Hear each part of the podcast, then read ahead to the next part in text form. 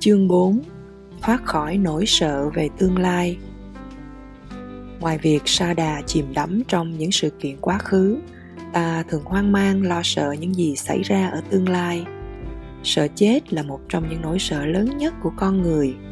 Khi ta nhìn thẳng vào hạt giống của sợ hãi, thay vì khỏa lấp hay trốn chạy nó, ta có thể chuyển hóa nó. Một trong những phương pháp hữu hiệu nhất là thực tập năm điều dưới đây – hít thở một cách chậm rãi trong chánh niệm, thở vào và thở ra, nhẹ và sâu. Cùng với việc thực tập những điều này, sẽ giúp chúng ta nhìn thật sâu vào bản chất và gốc rễ của sự sợ hãi. Bài thực tập thứ nhất, thế nào tôi cũng phải già, tôi không thể nào tránh thoát cái già. Bài thực tập thứ hai, tôi thế nào cũng phải bệnh, tôi không thể nào thoát khỏi bệnh bài thực tập thứ ba. Tôi thế nào cũng phải chết. Tôi không thể nào tránh khỏi cái chết. Bài thực tập thứ tư. Những gì tôi trân quý hôm nay và tất cả những người tôi thương, đến giờ phút đó tôi đều phải buông bỏ. Tôi không đem theo được gì hết. Bài thực tập thứ năm. Cái mà tôi đem theo là tất cả hành động của tôi. Những gì tôi nghĩ, những gì tôi nói những gì tôi làm sẽ không mất đi. Tôi sẽ đem chúng theo và hoàn toàn chịu trách nhiệm về chúng. Hãy nhìn sâu vào mỗi bài thực tập, thở vào và thở ra trong chánh niệm. Chúng ta đào xới nỗi sợ của ta một cách mạnh mẽ. Thế nào tôi cũng phải già. Tôi không thể nào tránh thoát cái già. Đó là bài thực tập đầu tiên thở vào, tôi biết thế nào, tôi cũng phải già. Thở ra, tôi biết tôi không thể tránh thoát cái già. Tất cả chúng ta đều sợ già. Chúng ta không muốn nghĩ về nó. Chúng ta muốn nỗi sợ đó cứ nằm im ở đó, ở cách xa chúng ta. Sự quán chiếu này xuất phát từ kinh tăng chi bộ. Chắc chắn là ta sẽ phải già. Sự thật này là hiển nhiên và không thể tránh được nhưng hầu hết ta không muốn hiểu. Vì thế, ít nhiều gì ta cũng sống trong lãng phí. Nhưng trong sâu thẳm, ta vẫn biết đó là sự thật. Khi ta chôn lấp những ý nghĩ sợ hãi, chúng vẫn âm ỉ ở đó. Chúng ta hướng đến hưởng thụ. Nào là ăn, uống rượu, nào là xem phim. Để cố gắng quên và ngăn chặn những ý nghĩ sợ hãi dấy lên trong ý thức. Cuối cùng chạy trốn nỗi sợ chỉ làm ta thêm khổ sở và khiến người thân đau khổ. Và nỗi sợ của chúng ta càng trở nên mạnh mẽ hơn. Chúng ta phải có khả năng chấp nhận thực tế này, sự thật này. Thuộc lòng bài thực tập này là cơ hội để nhìn nhận sự thật rằng ta cần phải đối diện trực tiếp với nó. Ta có thể dành chút thời gian để sự thật đó thấm vào xương thịt chúng ta cũng không nên chỉ để nó nằm trong trí tuệ hiểu biết của ta. Vâng dĩ nhiên là bây giờ tôi còn trẻ, nhưng ngày nào đó tôi sẽ già. Đó chỉ là một ý niệm trừu tượng, không mang lại lợi lạc gì cả. Đặc biệt khi ta thường quên ngay sau khi nói.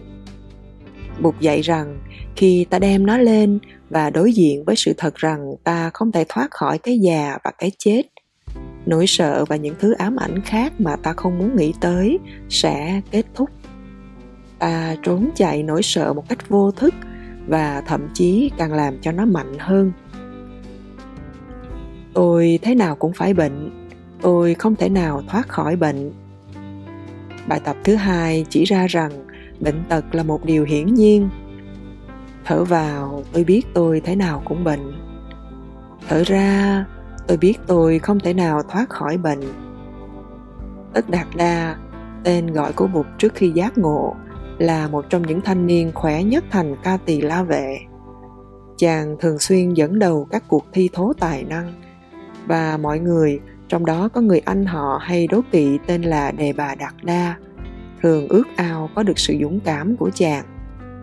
Một cách tự nhiên tất đạt đa sinh lòng kiêu ngạo và cho rằng có rất ít người có sức mạnh như mình. Nhưng trong một lần ngồi thiền, chàng quán chiếu nhận ra lòng kiêu ngạo của mình và dẹp bỏ nó. Khi ta khỏe mạnh, ta có thể nghĩ bệnh tật là chuyện của người khác. Ta xem thường và bảo rằng, sao mà họ bệnh hoai vậy? Họ phải uống thuốc và xoa bóp thường xuyên. Ta nghĩ mình không giống như họ. Nhưng một ngày nào đó ta cũng bị bệnh nếu ta không quán chiếu về sự thực này, thì nó đến bất ngờ vào một ngày ta không thể kiểm soát. Đôi chân ta giờ vẫn khỏe, ta có thể chạy, có thể đi thiền hành, chơi bóng, ta vẫn có thể sử dụng đôi tay để làm nhiều việc. Nhưng hầu hết chúng ta không biết sử dụng tốt khả năng chăm sóc cho người khác, cũng như cho bản thân chúng ta không sử dụng năng lượng cho sự thực tập chuyển hóa ưu phiền của chúng ta, cũng như giúp xua tan đau khổ cho người khác và cho bản thân ta. Một ngày, chúng ta sẽ nằm xuống giường bệnh và thậm chí chúng ta không muốn gì hơn là có thể đứng dậy và bước đi một bước. Nhưng không thể. Đó là lý do ta phải nhìn thẳng vào giây phút hiện tại rằng cơ thể này chắc chắn sẽ bị bệnh một ngày nào đó. Thấy được sự thật này, ta sẽ bỏ được sự kiêu ngạo về sức khỏe bản thân một cách tự nhiên. Ta sẽ có cách cư xử đúng đắn, sẽ sử dụng tốt thời gian và năng lượng để làm những việc lợi lạc và không bị cuốn vào những mưu cầu vô nghĩa có thể phá hủy thân và tâm. Những gì ta cần làm bây giờ sẽ trở nên rõ ràng tôi thế nào cũng phải chết. Tôi không thể nào tránh khỏi cái chết. Đây là điều thực tập thứ ba. Thở vào, tôi biết thế nào tôi cũng phải chết. Thở ra, tôi biết tôi không thể nào tránh khỏi cái chết. Đó là một sự thật đơn giản mà bạn miễn cưỡng đối diện. Bạn muốn sự thật này biến mất vì bạn sợ rất đau đớn nếu nhìn sâu vào nó. Chết là một sự thật mà ta phải đối mặt. Tiềm thức ta luôn cố gắng quên đi, vì khi ta chạm vào nỗi sợ đó mà chưa được chuẩn bị sẵn năng lượng chánh niệm, thì ta sẽ đau khổ. Cơ chế tự vệ sẽ bắt ta quên đi. Chúng ta không muốn nghe về nó nữa.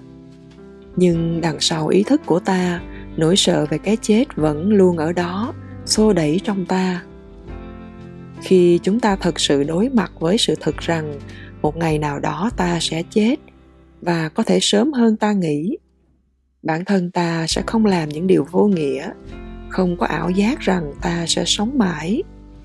Quán chiếu về cái chết giúp ta tập trung năng lượng vào thực tập chuyển hóa và hàn gắn chúng ta và thế giới này. Những gì tôi trân quý hôm nay và tất cả những người thương đến giờ phút đó tôi đều phải buông bỏ. Tôi không đem theo được gì hết. Đây là điều thực tập thứ tư.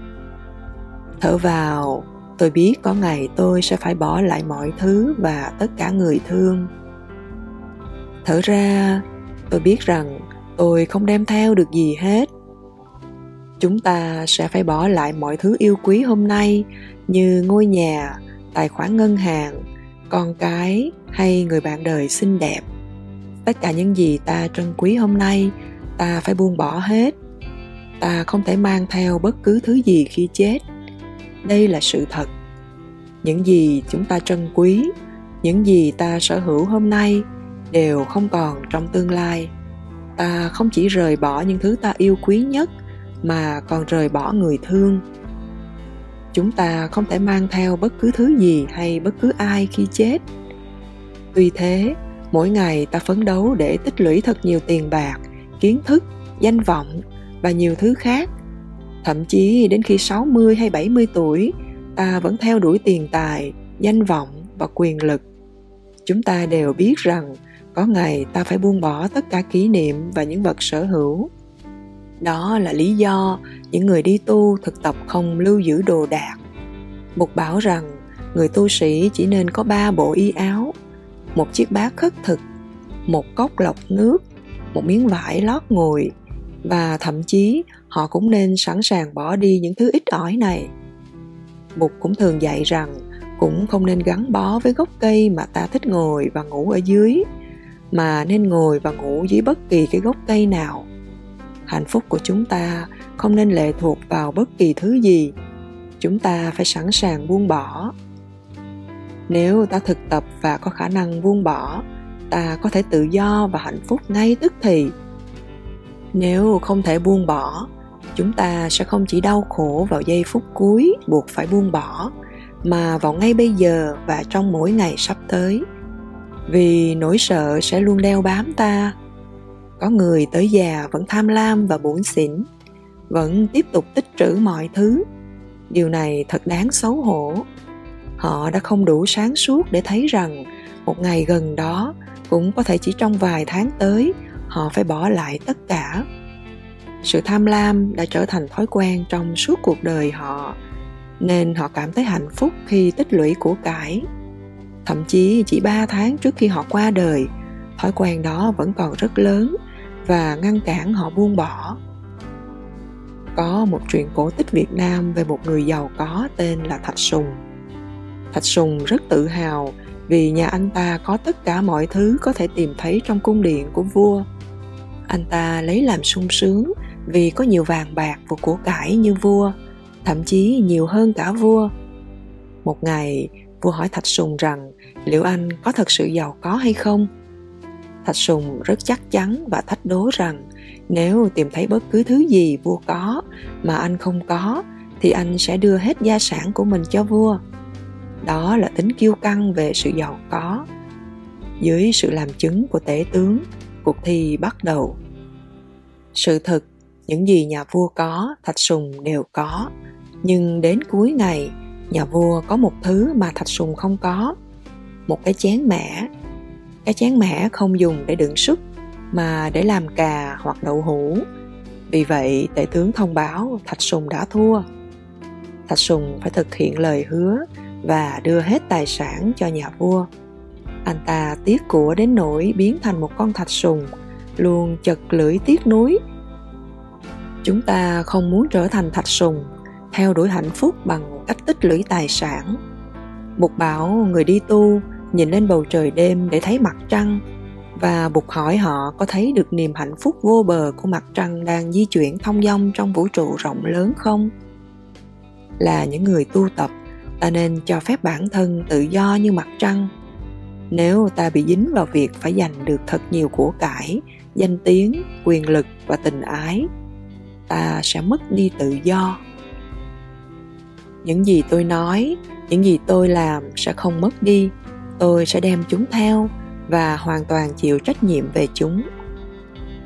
Bài thực tập thứ năm nhắc nhở rằng khi chúng ta chết, những thứ duy nhất tiếp nối ta là những suy nghĩ, lời nói, hành động của chúng ta, gọi là nghiệp. Thở vào, tôi biết rằng tôi không thể mang theo thứ gì ngoài suy nghĩ, lời nói và hành động của mình. Thở ra, tôi biết tôi sẽ đem chúng theo tất cả những ý nghĩ mà bạn nghĩ, tất cả những lời mà bạn nói, tất cả những hành động mà bạn làm cho thân thể bạn, đó là nghiệp của bạn và chúng sẽ đi theo bạn. Tất cả thứ khác bạn phải để lại phía sau.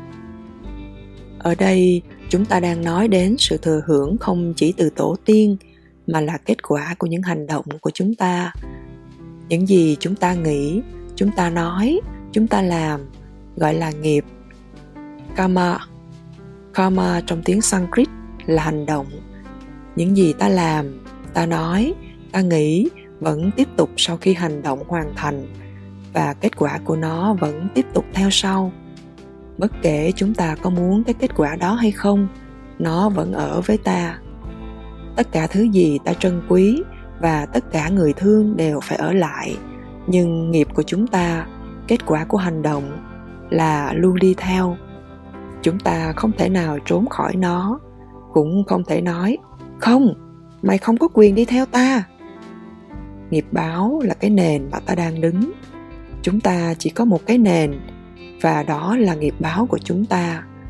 Chúng ta không còn cái nền nào khác. Chúng ta sẽ nhận được kết quả của bất kỳ hành động nào ta đã làm, bất kể là lành hay không. Đem chánh niệm và hạt giống của sợ hãi năm bài thực tập trên giúp chúng ta chấp nhận những nỗi sợ hãi lớn nhất của bản thân, như sợ già, sợ bệnh, sợ chết, là điều thực tế, là sự thật không thể tránh khỏi. Khi ta thực tập chấp nhận các sự thật này, ta có thể nhận được lợi lạc và có khả năng sống một cuộc sống tỉnh thức, khỏe mạnh và từ bi, không còn gây ra đau khổ cho mình và cho người khác hãy mời nỗi sợ của bạn vào trong ý thức và mỉm cười với nó. Mỗi khi bạn mỉm cười với nỗi sợ hãi, bạn đã làm nó yếu đi. Nếu bạn cố chạy trốn nỗi đau, nó cũng không có cách nào thoát ra. Chỉ có cách nhìn thật sâu vào bản chất của nỗi sợ, bạn mới thoát ra khỏi nó. Quán chiếu sâu sắc năm bài thực tập này. Chúng ta đem chánh niệm vào hạt giống của sự sợ hãi hạt giống của sự sợ hãi đang ở đó trong chúng ta. Nếu chúng ta không thực tập ôm ấp nó trong chánh niệm, thì mỗi lần sự thật này hiện lên, chúng ta cảm thấy rất khó chịu. Giống như đà điểu gặp một con sư tử, chúng ta chui đầu vào cát. Sử dụng các phương tiện giải trí như tv game, rượu, thuốc, chúng ta cố gắng phớt lờ sự thật của tuổi già, bệnh tật, cái chết và tính vô thường của những thứ mà ta trân quý. Nếu chúng ta cho phép bản thân chìm đắm trong những nỗi sợ, ta sẽ chịu đựng và hạt giống sợ hãi trong ta cứ lớn dần lên. Nhưng khi tỉnh táo, ta dùng năng lượng chánh niệm để ôm ấp nỗi sợ. Mỗi lần nỗi sợ được vỗ về bằng chánh niệm, năng lượng của sự sợ hãi sẽ giảm xuống trước khi trở lại sâu vào ý thức của ta dưới một hạt giống ý thức của ta giống như một vòng tròn. Phần bên dưới là tiềm thức và phần bên trên là tâm thức. Tất cả nỗi sợ hãi về tuổi già, bệnh tật, cái chết, sợ phải buông bỏ và sợ nghiệp báo đều được lưu trong tiềm thức. Chúng ta không muốn đối mặt với nỗi sợ. Vì thế, chúng ta cố gắng giấu giếm chúng, giữ nó nằm im ở dưới. Chúng ta không thích ai đó hoặc điều gì đó nhắc đến chúng ta không muốn gọi nó lên trong ý thức. Chánh niệm là đối nghịch của chiều hướng này. Chúng ta phải mời chúng vào trong ý thức mỗi ngày và nói với chúng rằng, nỗi sợ của tôi ơi, tôi không còn sợ nữa. Tôi biết rằng thế nào tôi cũng già và tôi không thể tránh được tuổi già. Khi nỗi sợ hiện lên, chúng ta cũng phải có hạt giống chánh niệm hiện lên để ôm ấp nó. Vì thế cùng lúc chúng ta có hai nguồn năng lượng năng lượng của sự sợ hãi và năng lượng chánh niệm. Nỗi sợ được tưới tẩm bằng chánh niệm và trở nên yếu hơn trước khi nó trở lại sâu trong ý thức ta dưới dạng hạt giống. Ngay khi nỗi sợ biến mất, không có nghĩa là chúng ta đã thoát khỏi nó hoàn toàn. Nếu chúng ta có giây phút an lạc, giây phút thiền tập, ta có thể gọi nó lên. Nỗi sợ yêu dấu của tôi ơi hãy lên đây để tôi ôm ấp em một lát. Thế nào tôi cũng phải già và tôi không thể tránh được cái chết. Chúng ta có thể vỗ về nỗi sợ hãi của ta trong 5, 10, 20, 30 phút tùy thích và dùng năng lượng của chánh niệm để ôm ấp nỗi sợ hãi. Bằng cách ôm ấp như vậy mỗi ngày nỗi sợ của chúng ta sẽ mất đi sức mạnh của nó.